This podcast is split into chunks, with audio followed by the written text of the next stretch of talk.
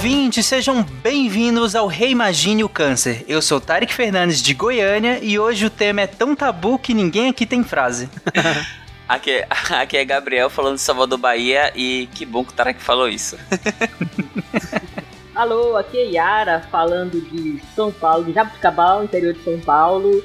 E pois é, a gente a gente não tem frase de abertura. E aí, pessoal, aqui é o Marcel de Paris, mas natural de Natal, Rio Grande do Norte. E tô me sentindo traído aqui, porque o combinado era não ter piada e o Tarek contou uma. Você está ouvindo Reimagine o Câncer, um podcast com apoio da Novartis.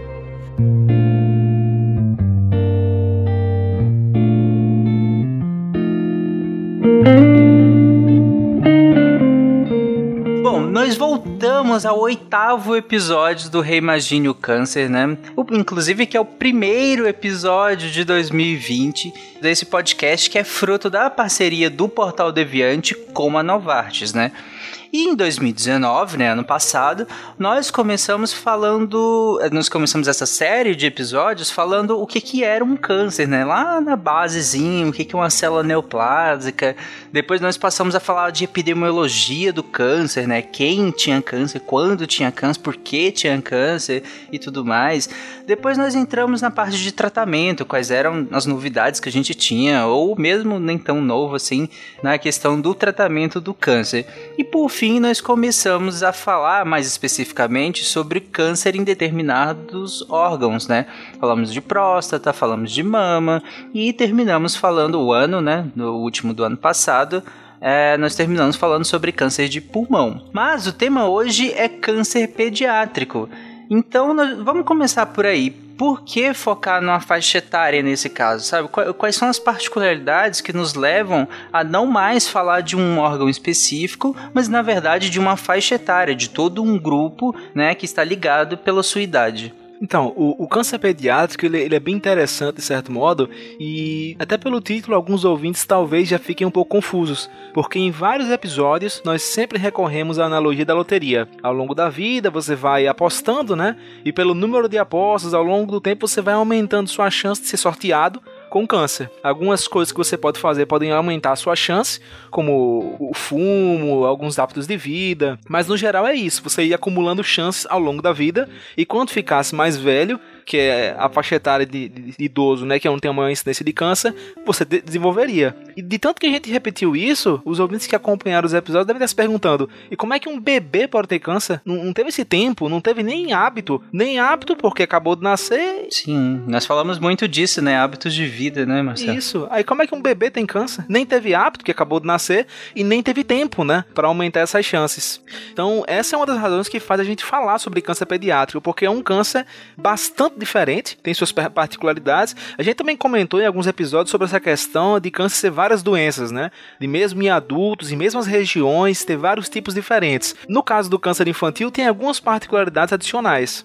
E eu acho que essa é uma das principais razões que justifica a gente ter um episódio só sobre câncer infantil, né? Beleza. Não, faz todo sentido, né? E como você falou, a gente falou muito em hábito o tempo todo aqui, né? Nós falamos em acúmulo de, de, de coisas, né? Tanto no SciCast de radiologia também, né? Nós comentamos essa questão da loteria e, e tudo mais. Então, loteria pressupõe se você jogar algumas vezes, né? É, ou, ou no, em outras analogias que nós fizemos, seria acumular coisas que poderiam gerar um, um, um, câncer, uma célula neoplásica. E aqui, como você falou, não é o caso. A gente nem teve tempo para isso, né? Que porque o câncer é justamente em crianças, né? Ou, ou muitas vezes em neonatos, né? Pessoas é, que acabaram de nascer também. Então, vamos entrar nessa, nessa questão da, das particularidades que eu acho que é, que é mais interessante. Eu acho que um ponto que é interessante também falar da questão do câncer infantil, para mim ele foi um grande aprendizado. O meu mestrado, no, durante o meu mestrado, eu estudei o sarcoma de Ewing, que é um câncer pediátrico, e um dos primeiros choques que eu tive foram as perguntas sem respostas, que eu perguntava para o meu orientador, perguntava hum. para alguns médicos, alguns pesquisadores, e existem questões que realmente não têm resposta. E isso pode assustar, assim, se na época me surpreendeu, né, isso pode assustar pessoas que são mais leigas E como assim não tem uma resposta? Mas a questão é essa: há muito mistério ainda. Em alguns tipos de câncer, nós já sabemos, conseguimos identificar alguns genes, algumas coisas que ocorrem ao longo do desenvolvimento da doença, mas por que aquilo ocorre ainda é uma grande incógnita. Então, o ouvinte já se prepare que tem algumas questões que realmente a gente não sabe a resposta. A gente está estudando e a ciência tem, é super importante para isso, para tentar entender melhor como é que funciona, como é que se desenvolve, para poder criar tratamentos, mas realmente tem, tem questões que a gente não sabe ainda, né? E só, só uma, uma questão mais técnica: ah, quando nós falamos de câncer pediátrico ou infantil, a gente está falando de, de, até que idade? Sobre, esse, sobre essa, essa faixa etária, ela varia um pouco. Assim, até a, a, questão de o conceito de atendimento pediátrico varia um pouco no mundo. Então, 14 anos, mas aí é até os 18, é quando, é quando você tem a maioridade, é os 24 anos. Então, isso varia um pouco. É, entre país entre, entre um país e outro, mas é, principalmente é, quando a gente fala de câncer pediátrico, a gente está principalmente falando da é, faixa pediátrica de crianças mesmo. Então, o grosso, entre aspas, do, da, da do quantidade de cânceres são os cânceres que acontecem ali com 5, 7, 10, 12 anos no máximo. Aí, a partir daí, os cânceres começam já a mudar um pouquinho já o seu, seu a sua, a sua curva epidemiológica para alguns, alguns achados já de, por exemplo, câncer de colo de útero, que são coisas já de adolescente e adulto. Então, a maioria dos cânceres acontece nessa faixa da, infan da segunda infância, pré-adolescência e início da adolescência. É, e quando não, eles, eles ampliam para o câncer de, é, pediátrico, né, eles falam que é câncer em, em, crianças e jovens adultos, né? Eles usam essa nomenclatura para quando é um câncer uhum. que tem uma incidência mais distribuída ao longo criança, adolescência e, jovem, e vida jovem adulta. E jovem adulto. Uhum. Inclusive, eu, sempre, eu brinco com a Amanda sempre que eh, eu, eu fui atendido pela minha pediatra e que eu sempre tive a mesma pediatra, a médica pediatra. E eu fui atendido por ela até, sei lá, meus 16, 17 anos, pela mesma médica é que ainda era minha pediatra, né?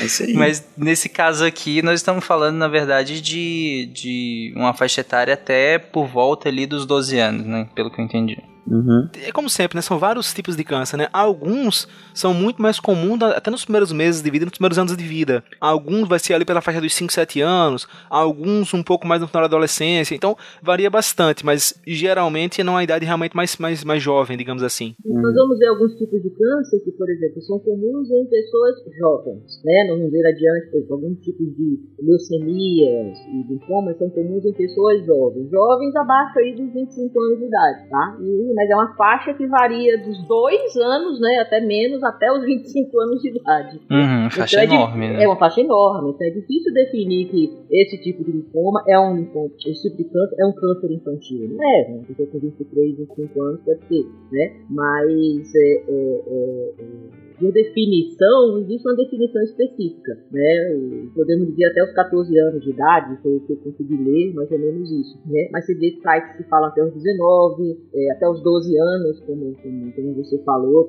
que é, de fato, assim, não existe uma definição por isso, há uma, uma, variação epidemiológica, né? Dos 2 aos 5 é um tipo, depois na segunda infância é um tipo mais frequente, depois até a adolescência é outro tipo mais frequente, né? Então, de qualquer forma, a gente pode dizer que até a adolescência, 14 anos, 16 anos, pode ser considerado ainda câncer infantil, mas isso varia muito. É, ainda tem outra questão que é muito complicada, que é o que? São cânceres muito raros, né? Porque assim, Sim. embora a gente tá falando que existe câncer infantil, o raciocínio do ouvinte de que não teve tempo para hábitos, para desenvolvimento e tal, é um, é um, raciocínio coerente. Então é muito raro o câncer infantil.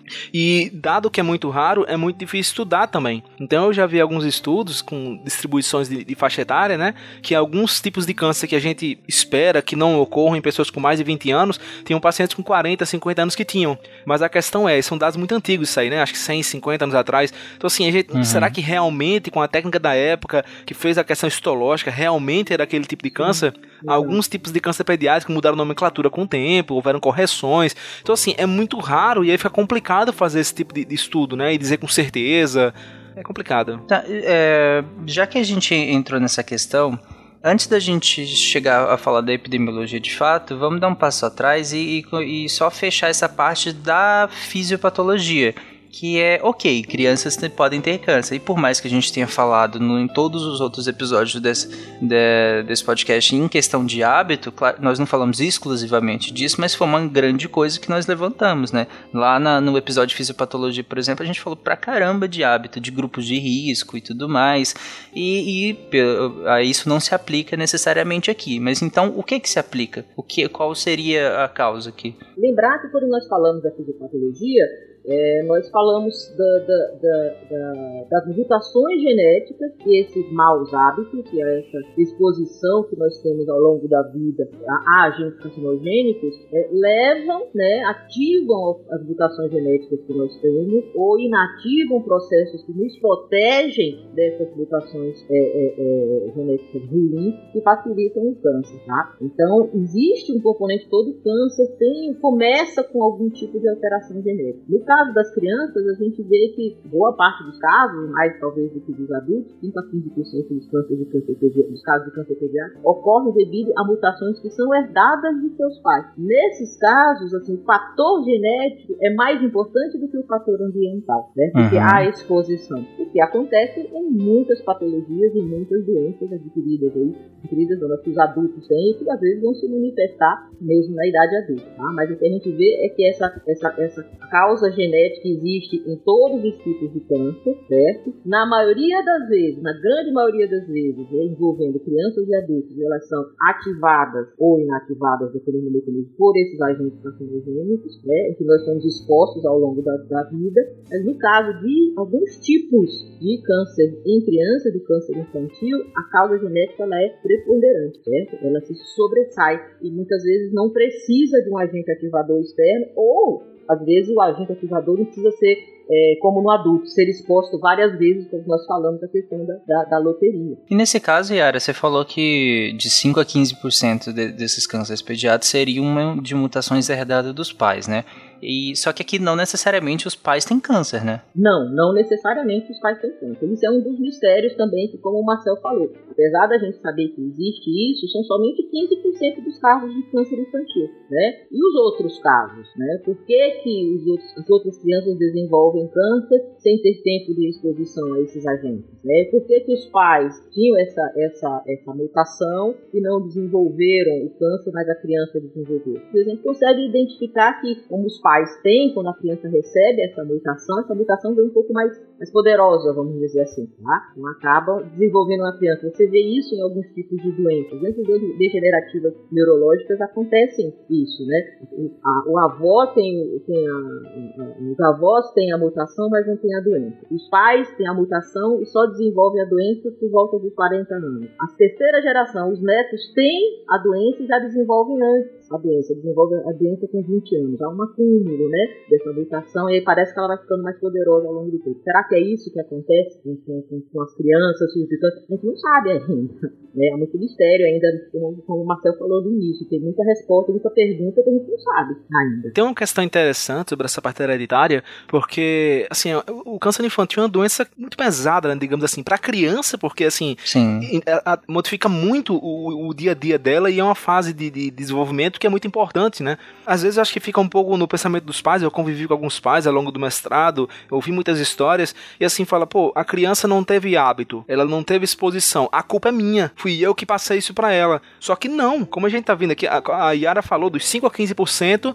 são mutações herdadas, 5 a 10% são exposições é, no pré-natal. Então, assim, o pai fuma, a mãe fumou durante a gravidez, fumou com o bebê, raio-x, medicamentos. Só que se você somar isso aí, é no máximo 25%. Então você tem uhum. 75% que são. É, continua sendo questão genética, como a Yara falou, continua sendo mutações, é, translocações cromossomais, anormalidades nos cromossomos, mas que não é do pai, não é porque é genético que vem dos pais. Então eu acho que é importante deixar isso claro, porque é, receber um diagnóstico de câncer no seu filho e ainda achar que a culpa é sua é uma coisa muito pesada, né? E a gente tá vendo aqui que não se trata disso. Sim, sim, por isso é até que eu perguntei, né, se desses 15% que, que herdam, se os pais tinham ou não, né? Porque eu imagino que, que inevitavelmente os pais acabem cogitando isso, né?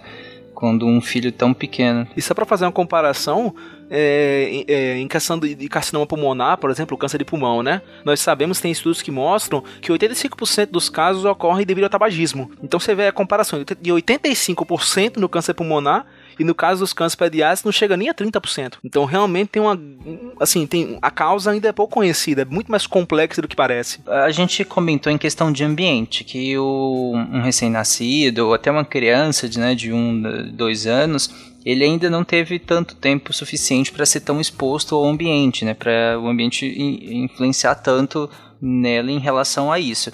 Mas também tem a questão do ambiente intrauterino, né? Que também é um ambiente em que, em que essa, esse, fe, esse, esse feto, né, ele está suscetível a alterações ambientais, né? É, são esses 5 a 10%, né? Isso, e uma coisa também que acontece, acontece isso é, indi, direto ou indiretamente, é que às vezes é, talvez soe, eu vou tentar explicar porque talvez o que eu fale soe a primeira impressão muito errado, mas o corpo materno geralmente ele descarta é, embriões que são inviáveis ou que têm grandes erros de mutação.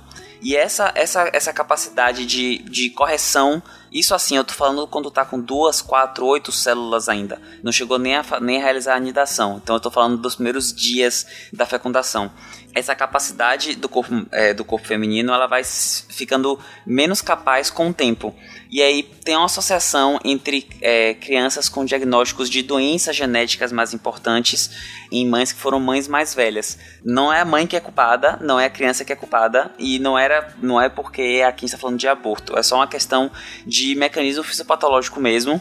E crianças que têm esses defeitos genéticos que não necessariamente se apresentam como câncer podem ter câncer por, por conta disso. Geralmente são coisas que são bem múltiplas, com achados bastante ricos, assim, de, de exame físico, de sintoma, de alterações é, fisionômicas, anatômicas. E esses pacientes eles têm mais risco de desenvolver tanto doenças crônicas, é, é, doenças pulmonares, doenças cardi cardiovasculares, como o próprio câncer, é, pelo, pelo esse mau funcionamento genético, vamos colocar assim. Um exemplo, Tarek, é, de minha área que eu vejo, é, são pacientes com síndrome de Down. Pacientes com síndrome de Down, né, a trissomia 21 tem a alteração de, de a triplicação, né, um cromossomo 21 a mais. Pacientes com síndrome de Down, o que que acontece? Eles são pacientes que têm mais chance de ter, de desenvolver linfomas, leucemias desses hematológicos, câncer de hematológico, do que o restante da população ao longo de toda a vida. E são pacientes que têm Alzheimer muito, muito,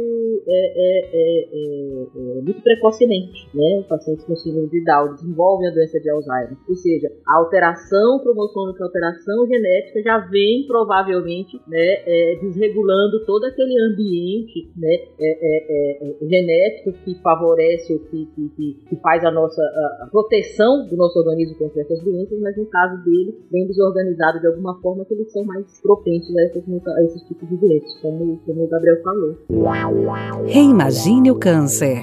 A teoria que o, que o Gabriel trouxe, né, que é em relação uma das, né, uma das possíveis seria que, deixa eu ver se eu entendi, que mulheres mais velhas teriam menor capacidade fisiológica de descartar é, essa ali quando ainda está em pouquíssimas divisões, logo após a fecundação, né, Gabriel? Ainda antes de, de implantar e tudo mais, muito antes, é, teriam menor capacidade de fazer esse descarte e com caso aconteça alguns erros que, naquele momento. E por isso esses erros podem se acumular pode, e, e pode predispor a uma neoplasia, né? Isso. É, se a gente for voltar lá no cast de fecundação, de gravidez, é, existem alguns estudos mostrando que em torno de 30 a 70% das fecundações não vão adiante por erros de transcrição e aí o corpo acaba interrompendo. E aí geralmente esses erros se apresentam como uma menstruação que atrasa dois, três dias e vem um pouquinho mais forte.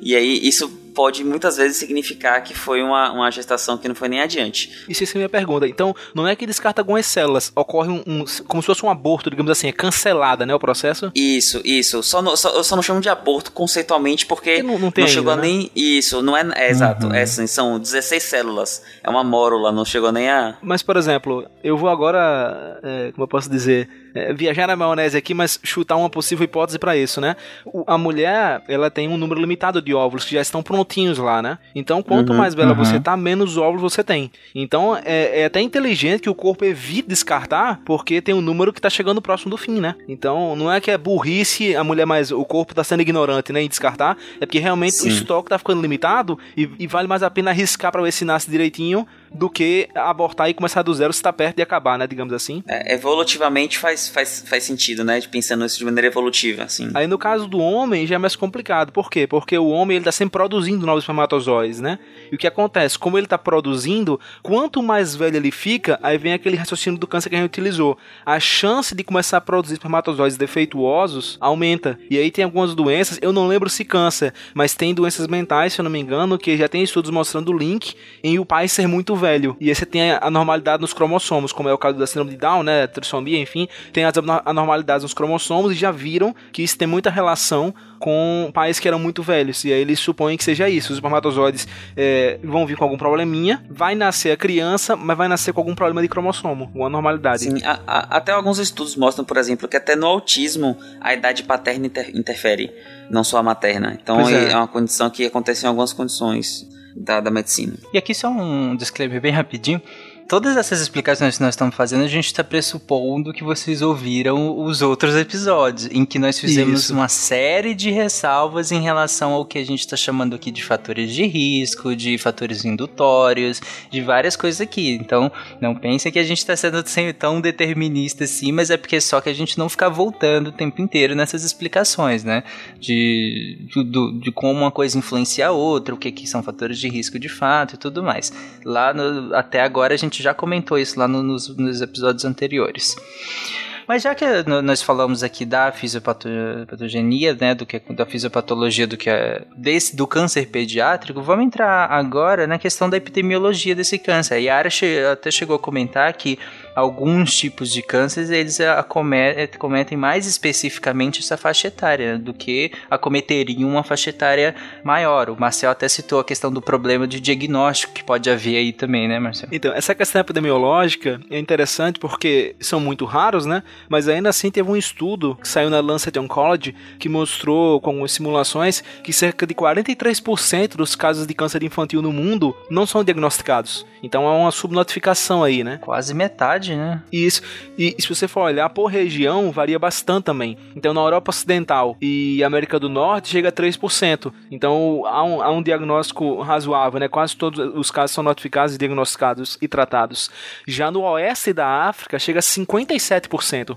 Em algumas ah, partes tá. da Ásia está em 49%. Então varia bastante, né? Uh, mas também é muito complicado isso, porque, por exemplo, é, tem alguns tipos de, de, de câncer ósseos, né? pediátricos que o, o, o, sintoma é dor. Mas caramba, criança sente dor direto. Qual a criança que não, não deu uma topada, caiu com o braço e tá com o, o, o, ossinho do braço doendo? Ah, mamãe, eu caí jogando bola e bati o braço no chão. É por isso que tá doendo. E aí a criança, e se for em uma, em uma região muito pobre, que não tem um, um, um, acesso à saúde, uma infraestrutura de tratamento, a criança morre e você nem sabe que aquilo era um câncer, entendeu?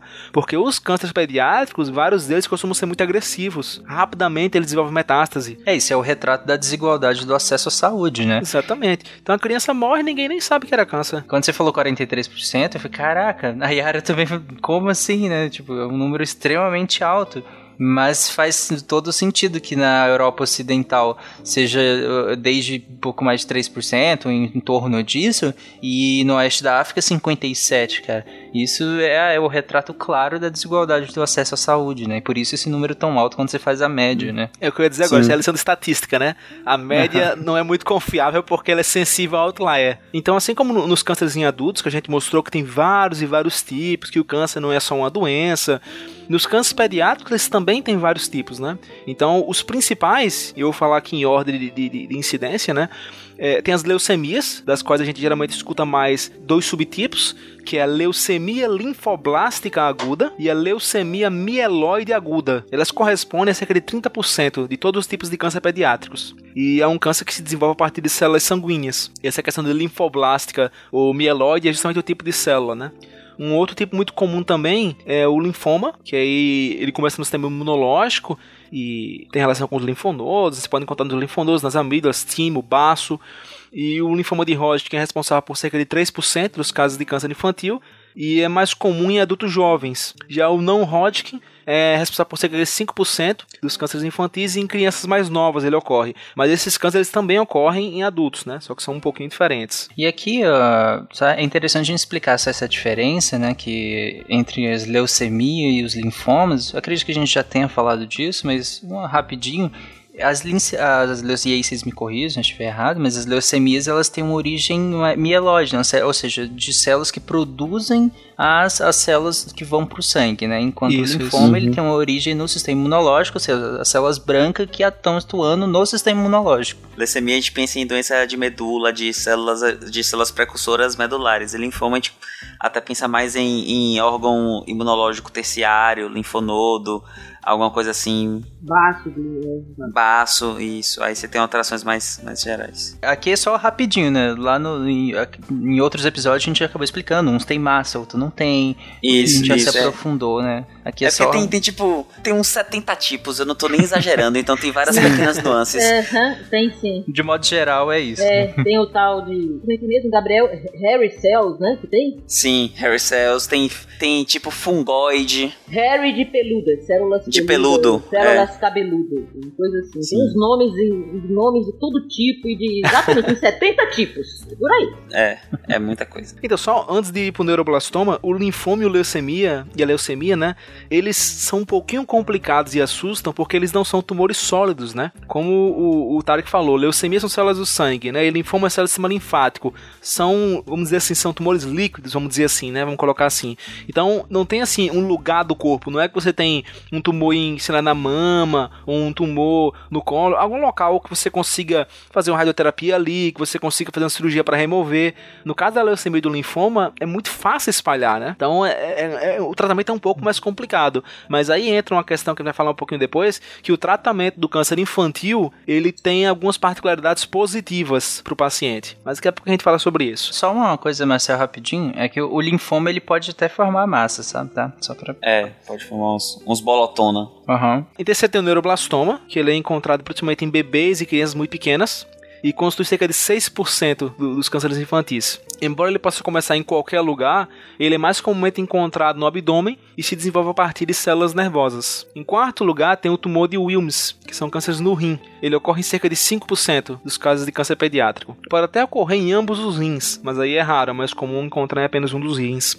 A idade das crianças que são acometidas pelo tumor de Wilms geralmente é entre 3 e 4 anos, e é incomum em crianças com mais de 6. Então, como vocês viram, né, tem alguns tipos que é um pouquinho mais velho, um pouquinho mais novo, não passa daquilo ali, pega essas faixas aí de bebê, criança, jovem adolescente. Que- só pra eh, explicar o nome, o que, que seria um neuroblastoma? O neuroblastoma é, um- é um tipo de tumor que ocorre em terminações nervosas, né? E que pode acometer qualquer lugar do corpo, mais especificamente o, organi o, o abdômen, que é o local mais comum, mas em teoria pode acontecer em qualquer lugar. Tem origem nas células nervosas primárias das, das- das- das- dessas terminações, algumas células nervosas presentes em gânglios, tá? Do sistema nervoso autônomo, pode também se manifestar no sistema nervoso central, né? E, e é bem comum em crianças justamente por serem dessas células mais, é, é, essas células nervosas mais jovens, que são mais comuns no sistema nervoso autônomo e visceral dessa criança. Tem também o, o rabdomiossarcoma, que é um sarcoma de tecidos moles, mais comum em crianças.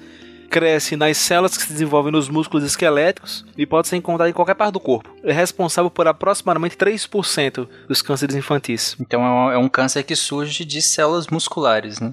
Isso, isso. Mas como vocês podem ver, todos esses tipos de câncer, com exceção da leucemia, que é 30%, é o mais comum, todos são 3%, 5%, 3%, 5%. Então são vários tipos. A gente nem vai falar todos os tipos aqui, o Gabriel falou mais de 70, mas enfim, a gente tá falando dos principais, para vocês, ver- vocês conseguirem ver como são vários tipos tipos diferentes. E aí isso tem relação com a tecla que eu já bati em outros episódios, dessas coisas que a gente vê na internet, né? Cura para todos os cânceres, é, não sei o que, toma um remedinho que cura tudo. É muito complicado, porque são muitos tipos diferentes. Vocês estão vendo aqui que são células diferentes, em fases etárias diferentes, em regiões do corpo diferentes. É muito complicado ter uma cura para tudo isso, ao menos a curto prazo, né? A gente tá ainda estudando esses tipos, né? Uhum. Só para essas porcentagens que foi, você foi citando aqui, nesse checklist que a gente foi fazendo, elas se referem num todo, que seria assim, 100%, são todos os cânceres que podem acometer uma criança, né, um paciente pediátrico. Desses 100%, aí você foi falando as porcentagens de qual é o mais prevalente. Isso. Entendi, tudo bem. Só para explicar exatamente Ele não a, chega a 100, né? porque a gente vai falar de todos, né? Uhum. Sim, sim. O, você falou, inclusive, que 30% do, das, das leucemias e o restante, como você falou, isso, foi, isso. vai diminuindo, né? São 3, isso, 6%. Isso, isso. Uma, uma, só uma colocação do neuroblastoma que eu esqueci. É, ele é mais frequente, realmente, acontecer ali na região abdominal, é, é, nas glândulas suprarrenais, que são glândulas que, que, que, ficam em cima dos rins, as adrenais. E nós chamamos de, de suprarrenais. Tem uma predileção por acontecer ali. Massas nessa região, né, de flanco, é, é, dos do abdômen abdômen em crianças, você suspeita de tumor renal, né, que é o tumor de Wills, né, que, que o Marcelo falou, e, ou de neuroblastoma. Uhum. Boa. Um ponto interessante que na fala da Yara ela, ela comentou é que assim, uma coisa que é meio evidente também é que a, o bebê, a criança, o adolescente, tá numa fase de desenvolvimento absurda, né? Então a criança ela dá um pulo, quando você vê tá enorme, e vem pelo, e vem altura, e vem voz grossa. Então é um, é um período da vida onde o corpo muda bastante. Então são células que estão se diferenciando,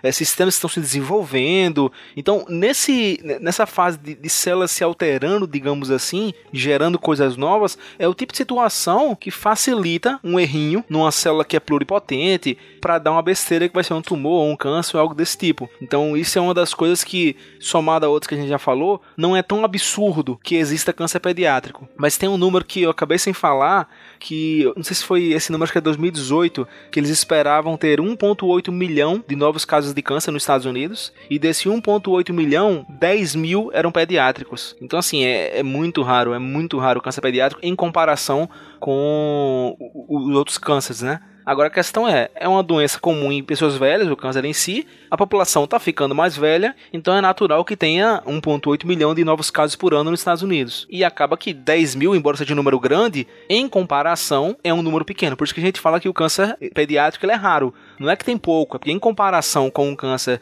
com todos os cânceres, é um número pequeno, né? Uhum. E, e, é interessante que você falou que crianças elas estão justamente em constante crescimento, né?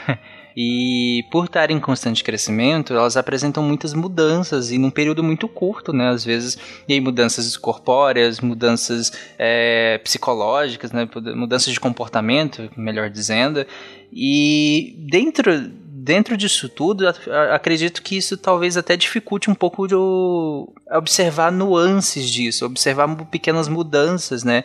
E, e aí eu queria que você comentasse em relação a sintomas, se tem alguma diferença para os adultos na, na, sintomatologia nas crianças e nos adultos, ou se alguma coisa é mais marcada nelas ou não, já é mais difícil identificar? Então, uh, uh, sobre sintomas das crianças, sobre como, como observar os sintomas em crianças, o mais comum, assim, câncer pode dar sintomas de todo tipo. Então a gente tem se basear é, naqueles sintomas, naqueles tipos de câncer mais comuns, né? E de como eles se manifestam mais comumente em crianças. Então, primeiro, uma perda de peso, né? A criança que começa a perder, perder peso, a emagrecer de uma forma inexplicável, de uma forma contínua. Por isso é importante a floricultura, levar a criança no pediatra, pedir, pedir, pedir pesar e medir essa criança. Então, isso é uma forma de, de, de, você observar se tem algum tipo de síndrome que esteja consumindo essa criança, que é uma característica da maioria dos tipos de cânceres, né? A perda de peso acomete os pacientes, né? Pensando que os cânceres do sistema nervoso central também são comuns em crianças, câncer de cérebro, câncer de cerebelo. Então, observar dores de cabeça muito frequentes, principalmente no período da manhã, né? Que acontece com crianças, é uma coisa que tranquilizando os pais e as mães. Enxaqueca em criança é um milhão de vezes mais comum do que câncer. Tá? Então não é porque a criança tem uma dor de cabeça que de repente meu filho está tendo um câncer de, de, de, de, é, é, é do cérebro, não é isso. Mas, no caso da criança, nunca ter tido história de enxaqueca. A criança começou a ter, como falei, vômitos constante todos os dias de manhã ao despertar, é um sinal de alerta. Né? Qualquer tipo de aumento ou de dor de alguma articulação ou de osso, qualquer tipo de nódulo ou de, de, de caroço que se veja, né, que palpe durante, é, no abdômen, qualquer tipo de protuberância, ou no pescoço, pensando em gânglios que seja persistente, também precisa ser investigado, tá? É, uma coisa importante que a gente vai falar até do retinoblastoma, que é, é, que a gente vê, infelizmente, é a pupila da criança começar a ficar esbranquiçada, ou turvação, né, visual de apenas um olho. Existe um tipo de câncer, né, que é o retinoblastoma, que é, é um tipo de tumor ocular, que acontece em criança, tem uma alteração genética muito específica, é raríssimo, mas que o diagnóstico da criança que chega no seu consultório com estrabismo, curvação visual, você faz o exame da pupila, a pupila está esbranquiçada, a primeira coisa que você tem que tentar é ser retinoblastoma. Geralmente a, a, a excisão, né, a retirada do tumor é, é, é, é resolutiva quando feita assim. O retinoblastoma, ele começa no olho e é mais comum em crianças com menos de 2 anos de idade. É, ele é muito raro, como a Yara falou, e muito mais raro se você levar em consideração crianças com mais de 6 anos. Geralmente é, é bem jovem mesmo. São cerca de 2% dos cânceres infantis. E uma coisa assim curiosa é que o diagnóstico às vezes ocorre quando é feita uma foto com flash e aparece no interior da pupila fica branco. O, o, quando a gente tira foto, geralmente fica aquele olho vermelho, né? Que a gente tem os efeitos de retirar olho vermelho, porque é a questão que é, é rico em vaso sanguíneo, né? Quando fica esbranquiçado, pode ser um indicativo de que há algo de errado com o paciente. Então, acontece as pessoas descobrirem que um filho ou uma criança tem um, um retinoblastoma por causa dessa questão na foto, que fica esbranquiçado. Hum, interessante. Inclusive, inclusive, é uma coisa que faz parte, hoje em dia, da triagem neonatal, que o pessoal chama de teste do olhinho. É justamente isso, você pega um oftalmoscópio e você joga uma luz e você olha de lado assim e você vai ver o reflexo que está te dando da retina. E aí é um teste muito rápido. Você faz em cada olho, você dura, vai, 20 segundos se você for inexperiente. E você consegue em 20 segundos fazer uma boa triagem para afastar o, o retinoblastoma. Você vê a reflexo amarelado, vermelho, enfim. Só não pode ser branco opaco. Qualquer outra cor uhum. assim a gente consegue afastar bem rápido com é, de, assim, um, dois dias de nascimento. Uhum. Em gato fica complicado por conta do tapete lúcido, né? Que aí vai refletir a luz e você vai achar que é. tem coisa errada e não Que tá. tem coisa. e o último tipo de câncer que a gente não falou ainda, só para encerrar esses tipos, são os ósseos primários, né? Começam nos ossos, mas são diferenciados do câncer ósseo metastático e que é um câncer que começou em outro lugar, né, mas se espalhou para o osso. Os principais em criança são o osteosarcoma e o sarcoma de Ewing. Eles são bem raros. O Ewing, principalmente, é bastante raro, coisa de 1% dos cânceres pediátricos.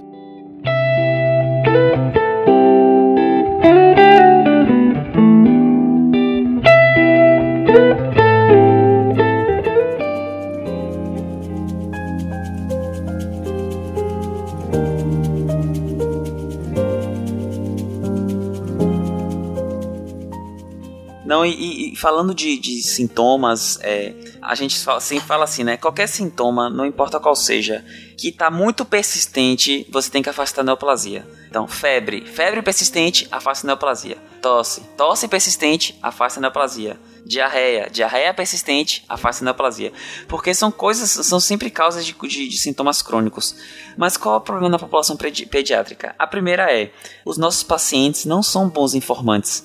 É, seja porque eles são muito pequenos, não conseguem caracterizar direito, seja porque às vezes ele não consegue nem diferenciar o que é uma dor, o que é um desconforto.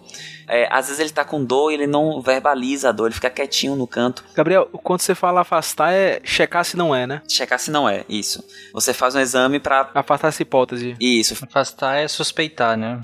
Suspeitar é, isso. Você afasta as suspeitas mais graves. É, então, então, se o seu paciente já é um, um paciente com difícil de te falar as histórias. Segundo, que a prevalência dos cânceres infantis são os cânceres hematopoéticos, que são os cânceres é, da, da, são cânceres líquidos mesmo. A gente usa até essa nomenclatura. São as leucemias e os linfomas. Eles são, é, tirando o linfoma que pode ter nódulos linfáticos aumentados, é, os, os sintomas são febre, mal-estar é fadiga, é suor durante a noite, é perda de peso. E às vezes pode demorar bastante tempo para você ver. E são sintomas que, se você não pedir exames complementares, por exemplo, na leucemia, um hemograma, você pode matar boa parte do diagnóstico. Se você demorar para pedir exame, você realmente come mosca e deixa passar. Porque não é uma coisa é, prevalente e são sintomas muito inespecíficos. Até no, é, nódulo linfático, por exemplo, uma criança chega com nódulo linfático e febre, você vai pensar que é mononucleose, vai pensar que é doença de Kawasaki, vai pensar até que é uma faringoamidalite, mas sempre vai, vai demorar muito para você chegar no diagnóstico de linfoma, porque tem muitas coisas prevalentes que podem causar sintomas semelhantes. Então essa é a peculiaridade do câncer infantil, porque são muito inespecíficos é, os sintomas. E aí o que mais do que falar dos sintomas, o que eu acho que eu posso deixar de mensagem é: pensem sempre em coisas que estão se mantendo persistentes. O que for persistente você tem que investigar. Então tá com a tosse, mas tá tossindo, tem seis meses, tá perdendo peso, tem que investigar para ver se não é câncer. Isso, perfeito. A, a questão é justamente essa. Por exemplo, uma febre, um paciente adulto que chega para você, o paciente tem, tem febre tosse há três semanas, você não tem influenza interna, né? Se, se, o paciente não for fumante, você também não tem câncer. Esse paciente você vai pensar em tuberculose. A primeira coisa que você vai investigar nesse paciente adulto. Agora, uma criança com febre e tosse há três semanas, essa criança não tem tuberculose, exceto se tiver tido contato né, com algum, algum, algum adulto que teve tuberculose, teve contato com, com alguém de casa que teve tuberculose, se a, pessoa, se a criança teve, teve é, é, um contato com se não, você vai direcionar a sua investigação para um quadro, provavelmente com neoplasia hematológica, né, uma leucemia linfoma que se apresenta dessa forma, com uma febre persistente, crônica, né, tem relatos que podem ser, pode ser febre de todo jeito, mas em geral, uma febre que é mais vespertina, uma febre que não ser alta, é uma febre baixa, estado subfebril, mas que ele é consistente, tá certo? Então, e como o Gabriel falou, é importante essa questão do prazo, do tempo que isso se apresenta. Mesma coisa em relação à fadiga, né? É, linfomas e leucemias, principalmente, como são é, é, é, é neoplasias, cânceres da, do sistema hematopoético, eles podem afetar a artéria vermelha, né? Que seria as hemácias, e por isso o paciente tem anemia. Além de ter anemia, as plaquetas podem cair muito, o paciente começa a ter sangramento, pode ter hematomas. Então, aquela criança que, que antes corria, brincava e agora se cansa muito fácil, aquela criança que começa a aparecer hematomas pelo corpo sem explicação, repetindo, toda criança que brinca, que corre, que joga bola ou sobe em árvore tem hematoma, é normal, tá? Mas começar a aparecer espontaneamente, sem explicação, dor em membros inferiores, também continuamente, também sem motivo aparente, são sinais de alerta que você precisa é, é, é, ter obrigação, é obrigatória a investigação. Uhum. Bom, boa. E, e, pais que estão ouvindo, prestem atenção nas ressalvas, tá? não, não ignorem elas e ouçam só o que vocês querem ouvir. É, é interessante isso, isso que, que o Gabriel falou, porque às vezes a criança chegou, ah, doutor, há dois dias tá com febre e apareceu esse gânglio aqui, entendeu? Primeira coisa, olhou a garganta, se não é uma faringoamidalite, se não é uma mononucleose, etc e tal e tal. Tem todo mil coisas que você tem que pensar antes de você pensar que possa ter um, um, um, um, quadro neoplásico, pode ser um câncer, né? Mas se a criança chega para você, doutora, já é a quinta amidalite que ele tem esse mês. Tem alguma coisa errada acontecendo. Mas é, é, interessante que não é um checklist procedural, né? É realmente a questão de, de relevância, é realmente questão de prevalência, né?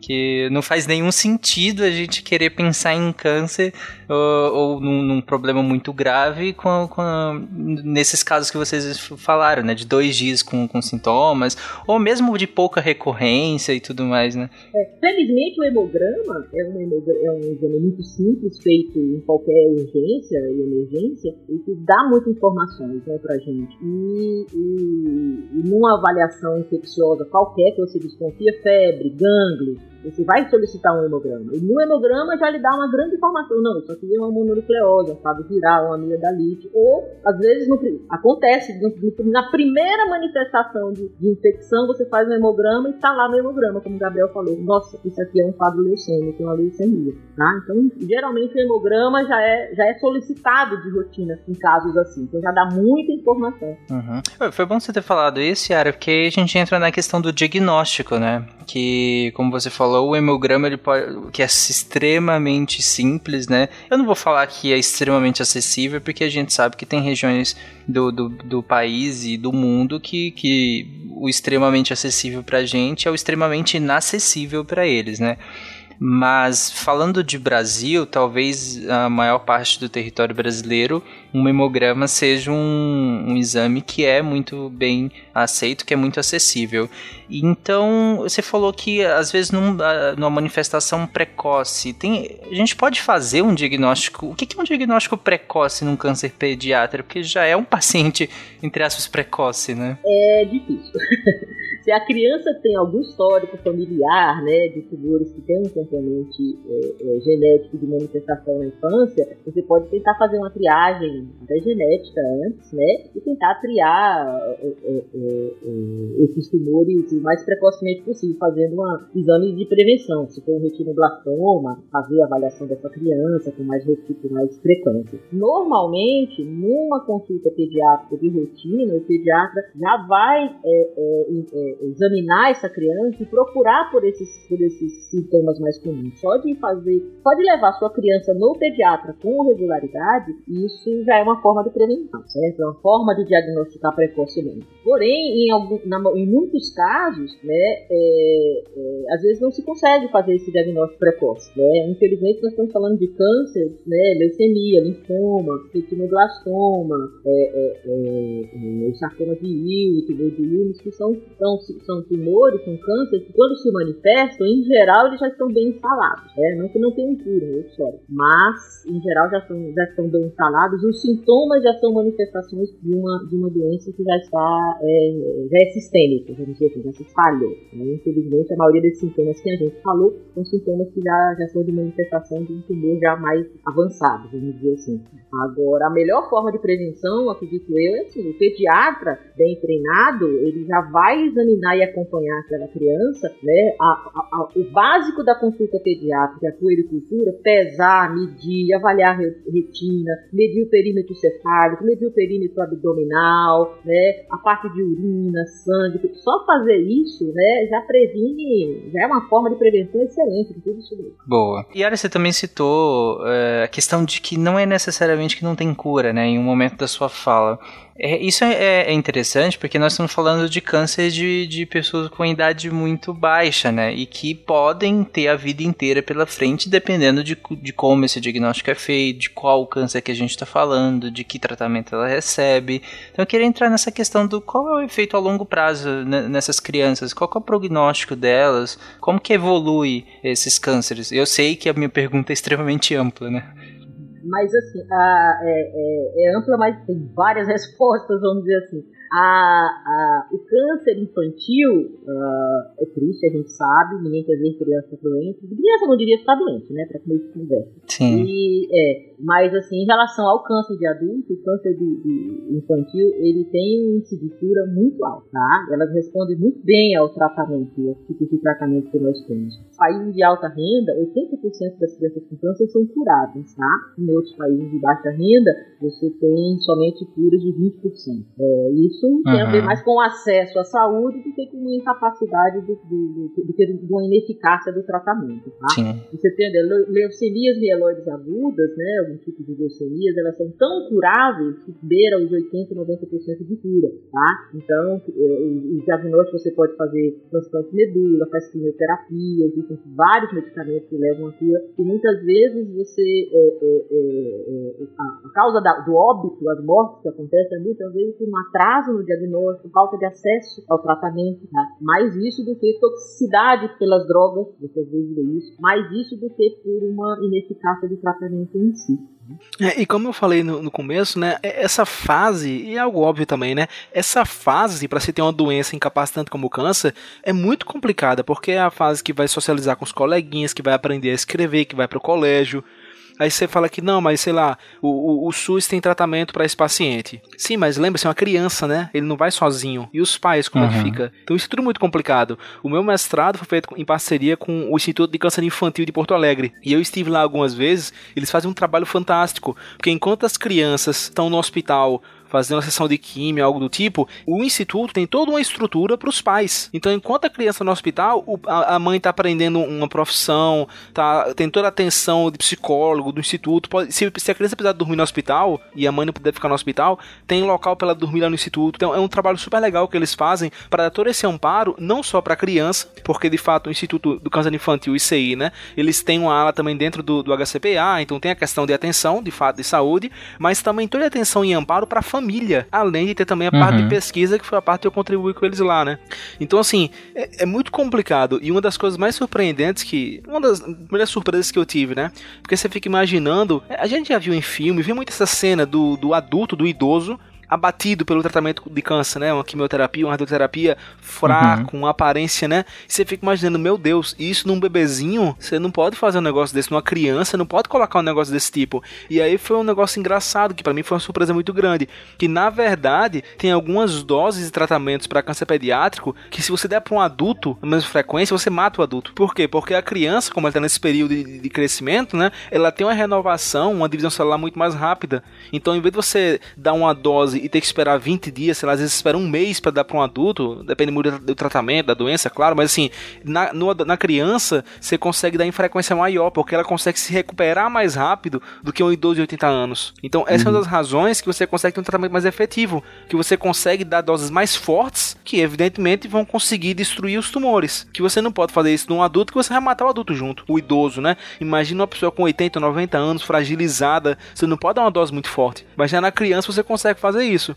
E ao menos do senso comum eu esperava o contrário, né? Não, eles são muito, é, eles são frágeis, é verdade, mas eles são muito resistentes em algumas situações, né, é, a drogas, metabolização de drogas, assim, a dose equivalente para em relação ao peso de um adulto para uma criança para algumas drogas, assim, nossa, a criança toma 10 vezes mais do que o pois é. adulto, é. precisa tomar 10 vezes mais do que o adulto, porque metabolizam mais rapidamente. Tem uma reserva funcional melhor. Funcional melhor, exatamente, é, eles são muito resistentes, impressionante mesmo. Mas aí essa questão tem um outro problema que eles falam que são os efeitos de longo prazo. Já tem alguns estudos mostrando isso, né? Que mais mais de 95% dos sobreviventes de câncer pediátrico terão algum problema de saúde até os 45 anos de idade. E esses problemas estão relacionados a efeitos colaterais do tratamento ou do próprio câncer que teve, né, que deixa alguns efeitos colaterais em alguns casos. Então eles falam, esses estudos né, apontam que um terço irão sofrer efeitos colaterais crônicos e severos, um terço moderado e um terço de leve a moderado. Agora, claro, isso varia do tipo de câncer, é, de como foi o tratamento, em que momento foi diagnosticado, varia bastante, né? Uma coisa que para assustar também é que, por motivo de doença, o câncer é a causa número um de morte para crianças e adolescentes. Só que uhum. a gente tem que ver que morre muito por acidente, né, também. Uhum. Então, por doença é o câncer, mas não é que o câncer, seu filho tá com vai morrer. Como a Yara falou, a, a, a, a porcentagem de, de sobrevida após 5 anos do diagnóstico é muito alta para câncer infantil, em comparação com câncer de adulto, né?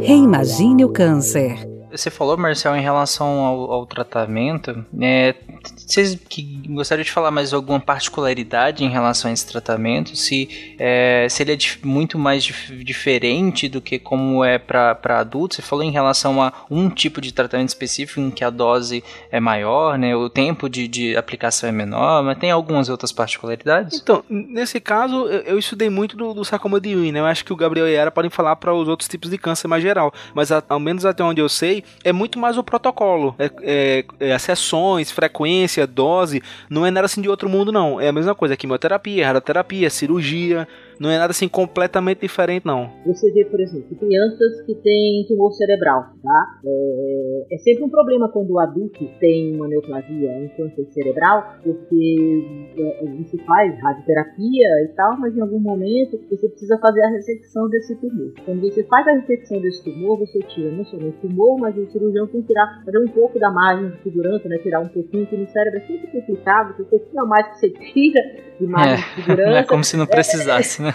Exatamente, faz falta, né? Vamos dizer assim. Então, no adulto, você faz essa ressecção, às vezes o cirurgião não consegue tirar tudo, ou se retirar tudo, o paciente vai ficar com tantas sequelas após, né, esse tipo de ressecção, e, e você tem que pesar na balança os prós e os contras, né? Na criança, você, você é, não que vai retirar sempre tudo, mas na, a possibilidade de recuperação é, de um quadro neurológico na criança é muito, muito maior do que no adulto, tá? Você pode ter um cerebelo, um tumor de cerebelo, que é um tumor de fossa posterior, né, linha média e de fossa posterior que você vê em criança. Você pode simplesmente tirar fora o cerebelo de uma criança, mandar fora e a vive por aí sem cerebelo. Tá bom, talvez ela nunca ande de bicicleta, tá? Mas e daí? É. Vai conseguir fazer tudo. Foi salva, né? Aprende. Foi salva. E a criança aprende. A criança aprende, entendeu? O próprio cérebro, o sistema nervoso, ele se adapta daquela forma e encontra mecanismos para compensar. Não vai ser excelente, mas encontra mecanismos para compensar. Agora, vai fazer isso no adulto. Tira fora todo o cerebelo. Ele até vai viver. Mas as sequelas que ele vai ter depois disso, imenso. É muito, talvez muito, não, muito talvez maior. não consiga nem ficar em pé e andar. Nem consiga ficar em pé e andar. Exatamente. E essa questão é. de imagem de segurança, se não ficou claro assim para quem está ouvindo pela primeira vez, quando você faz a cirurgia, você vê o tumor, claramente tem uma aparência diferente, né? Mas a questão é onde é que termina, né? E Isso. após o tumor, ainda tem uma região que não são células tumorais, mas também não são células sadias, né? Eu vi um estudo, acho que uns dois anos atrás, eles estavam chamando, não sei se era efeito de campo, tinha um nomezinho que eles estavam falando para isso.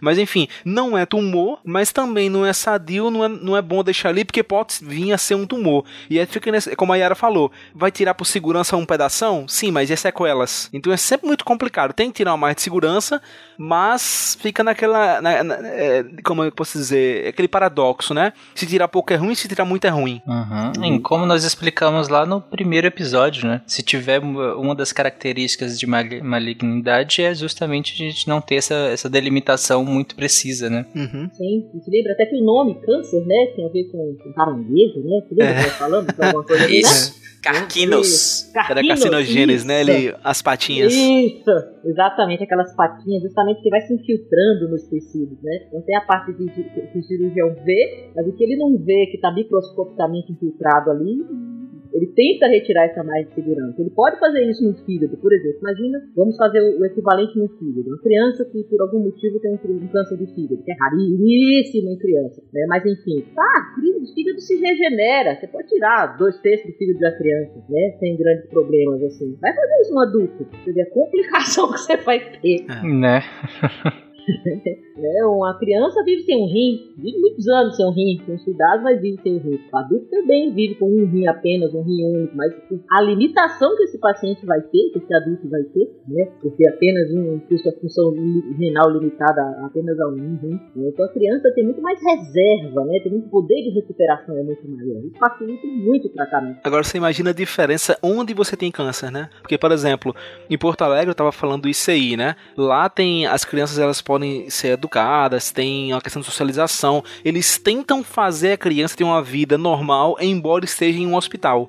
E tem alguns lugares que você não tem nem isso, né? Então a criança literalmente ela vai, sei lá, com 10, 12 anos e ela é uma, tem 5 mentalmente, digamos assim, não, não conheceu outras crianças, não conversou, não aprendeu a ler.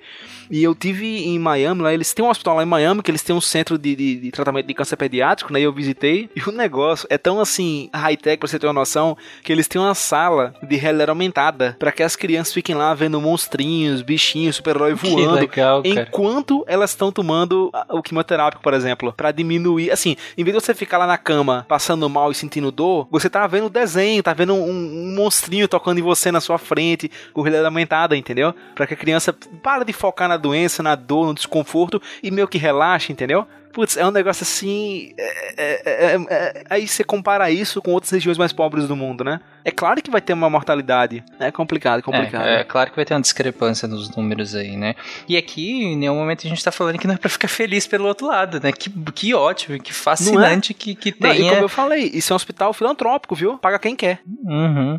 Pois é, que, que, que legal que tenha. Aí a questão é aumentar o acesso, né? Você falando de hospitais, temos o Hospital de Barretos aqui no interior de São Paulo, que é referência para tratamento de câncer, né? E ele é todo filantrópico, recebe verbas do governo, mas também várias instituições eh, eh, eh, ajudam, muitos artistas, cantores, né? Tem uma ala lá, ala Chitãozinho Chororó, que eles que ajudaram a construir, ajudam a manter a ala. Eu conheci Barretos, tem várias, é muito, é muito interessante e o Hospital de Barretos oferece é, tratamento top, top de linha. Top de linha. A residência de lá, de inclusive, é referência. Uma observação só que eu lembrei agora, sabe, que você tinha falado sobre como é possível fazer exames preventivos em crianças. Olha como é difícil. Uhum. No adulto, todo adulto com mais de, de 45, 50 anos, homem tem que fazer toque, exame de próstata e tem que fazer o PSA, né? Uhum. Todo adulto que tem história de, de câncer de intestino, de cólon, por exemplo, se for mulher com mais de 60 anos, tem que fazer a colonoscopia, que é um exame invasivo, né? Sim. Né? Faz a cada dois anos, faz lá. Mamografia que a mulher tem que fazer a cada dois anos, depois dos 40 anos, também é um exame invasivo, né? é, é, raio que a pessoa recebe, etc. Você pensar que é, é, lá, 20 a 30% acho que dos tumores de crianças são, são, são tumores é, cerebrais. Eu falei errado? Gente? Cerebrais que é um pouquinho menos. Menos. Não, 16%, tá aqui. Isso. Corrigindo. Você pensar que 16% dos tumores de crianças são tumores cerebrais. Então vamos detectar, né? Vamos prevenir e detectar tumores cerebrais em crianças. Então toda criança tem que fazer tomografia, né? Uma vez por ano, por exemplo. Aí vai né? dar o câncer. Exatamente. Exatamente. Hoje já existe uma associação entre quanto maior o número de tomografias que você faz na infância, né, maior, aumenta em três vezes mais o risco de câncer de desenvolver câncer cerebral ao longo da vida. Eita. Olha aí. Eita, exatamente. A história da loteria mais uma vez, né? Uhum. É. Exatamente. Eu acho que ao final dessa série, o povo vai estar com pavor de jogo. Ninguém vai querer jogar mais. Nada de loteria. nesse, nesse caso aqui é você jogar em associação, né? É. é. Então, muitas vezes, em crianças que caem, bate a cabeça e tal, que você vê milhões de vezes chegar, havia uma, uma, uma, não uma leniência, mas assim, chegou e tá, não sei o que, ah, vamos fazer uma tomografia, porque você descarta logo que um traumatismo. Uhum, é protocolo do, básico. Do, né? Protocolo, exatamente. Hoje em dia a gente tem uma tendência a mudar esse protocolo, calma, né? Não vai fazer tomografia uma criança de dois anos que caiu, bateu a cabeça, mas não tem nenhum sintoma de alerta, entendeu? Claro que se precisar tem que fazer, óbvio, óbvio, uhum. entendeu? É tudo uma balança. Hoje, exato, mas existe uma ponderação hoje em dia por parte do, do, do, do neurologista, do emergencista, de, de, de, de, não se solicitar com a frequência que você fazia antes. Agora, por exemplo, vocês verem como é complicada essa questão de câncer pediátrico, né? Eu, eu fui para um evento em São Paulo, acho que dois ou três anos, dois anos atrás, eu acho, e me contaram isso. Se eu estiver lembrando errado, me corrijam, por favor, vocês são médicos aí. Mas eu conversei com a, com a menina que fazia pesquisa com o tumor de Wilms e ela falou que era um tumor que facilmente ele dava metástase. E que quando eles viam que a criança tinha uma massa no rim, claro, pode ser tumor, pode ser câncer, só que ao fazer a biópsia, geralmente desencadeava um quadro de metástase. Então o que, que eles faziam? Tinha um protocolo que alguns hospitais utilizavam que quando tinha uma criança naquela faixa etária ali que tinha uma massa no rim, eles já tratavam como tumor de Wilms, nem faziam biópsia, já pelo receio de que ao fazer a biópsia ia desencadear esse quadro. Vocês já ouviram falar disso? Na verdade, isso, isso acontece em outros locais, mas o de Wilms é. isso realmente acontece bastante. É a implantação da agulha, porque você enfiou a agulha, algumas células neoplásicas ficaram na ponta, podem se implantar em outro canto e aí você fez metástase por conta da, da da, da, da agulha. Sim, isso nem acontece só com células neoplásicas, né? Na verdade, isso acontece com outras células sadias também, dependendo do tipo de decisão que você for fazer, do tipo é, de manipulação que você faça de algumas glândulas, por exemplo, você pode ter reimplantação dessas células dentro do próprio organismo. Então, não é uma exclusividade de células neoplásicas. A menos que ele falaram, falaram que alguns hospitais o protocolo já era tratar realmente como se fosse tumor de Wilms, já fosse câncer mesmo. E aí se livraria do tumor, né? Sendo Wilms ou não. Uhum. Bom, é isso, gente. Eu acho que foi bem legal. É, ficou maior do que o comum nesse episódio. Mas sempre que a gente acaba dando uma virada nos temas, a gente acaba fazendo um episódio maior, né? É, nós viemos de um primeiro bloco de episódios básicos, depois entramos num segundo bloco específicos e agora entramos nesse terceiro bloco em que nós abrimos um pouco mais para uma faixa etária. Então, sempre que tem essas trocas, a gente acaba fazendo um episódio maior. Ou é coincidência que sempre que tem essas trocas e um episódio maior, eu sou o host. Aí vocês procurem a correlação que vocês quiserem. Mas ao longo do episódio, né, nós falamos bem aí por que falar de um câncer infantil, né? Por que falar dessa faixa etária inteira e não, nesse, não especificamente de um órgão, o que, que é tão importante, quais, são, quais foram as particularidades né, de, de um câncer num ser que, que teoricamente a influência ambiental dele ainda é muito baixa, ou, é, como nós falamos, não, não é necessariamente inexistente, até porque, até porque você tem uma exposição ambiental até na vida intrauterina, né? Então não é necessariamente inexistente, mas é muito baixa comparado a um adulto, né? Ou a uma pessoa mais velha. E por fim, nós finalizamos falando das particularidades do diagnóstico e do tratamento, e até falamos algumas, uh, alguns sintomas mais comuns, né? alguns sinais clínicos que, que é mais comuns em crianças que podem vir a, a desenvolver, ou que podem estar desenvolvendo uma neoplasia. E aí lembrem sempre das ressalvas que nós fizemos em relação àqueles sintomas. Por favor, não nos tratem como Google, né? E, e prestem atenção nas ressalvas que nós fizemos. E por fim, nós fechamos aí com, com, o, com o tratamento e citamos alguns hospitais, né? Interessantes, referências tanto no Brasil quanto em outros países, para mostrar a dimensão que é a desigualdade no acesso à saúde, como que ela impacta inclusive no nível de mortalidade, né? Acho que aqueles dados que o Marcel trouxe lá no início são muito impactantes mesmo quando mostram a diferença que é a, a questão do diagnóstico, do tratamento e do acesso à saúde de modo geral em crianças de países desenvolvidos e de países subdesenvolvidos, né? É, acho que a principal, até uma, até uma fala do Marcel acho que foi do Marcel que falou que a questão aqui não é nem tanto às vezes a agressividade ou o tipo de tratamento, mas o acesso ele dita mais do que a, me parece que dita mais do que as outras variáveis, né? Então, de novo, a desigualdade do acesso à saúde acaba sendo uma variável ainda mais pesada do que outras. Bom, mas é isso. Eu agradeço a todo mundo que está ouvindo essa série de episódios fantásticos que a gente está reimaginando o câncer e, sobretudo, claro, a Novartis que está apoiando a divulgação científica e confiando ao Portal Deviante um podcast para chamar de seu. Obrigado a todo mundo e tchau, gente. Até o mês que vem. Tchau, pessoal. Tchau, tchau gente. Tchau, pessoal. Até o mês que vem.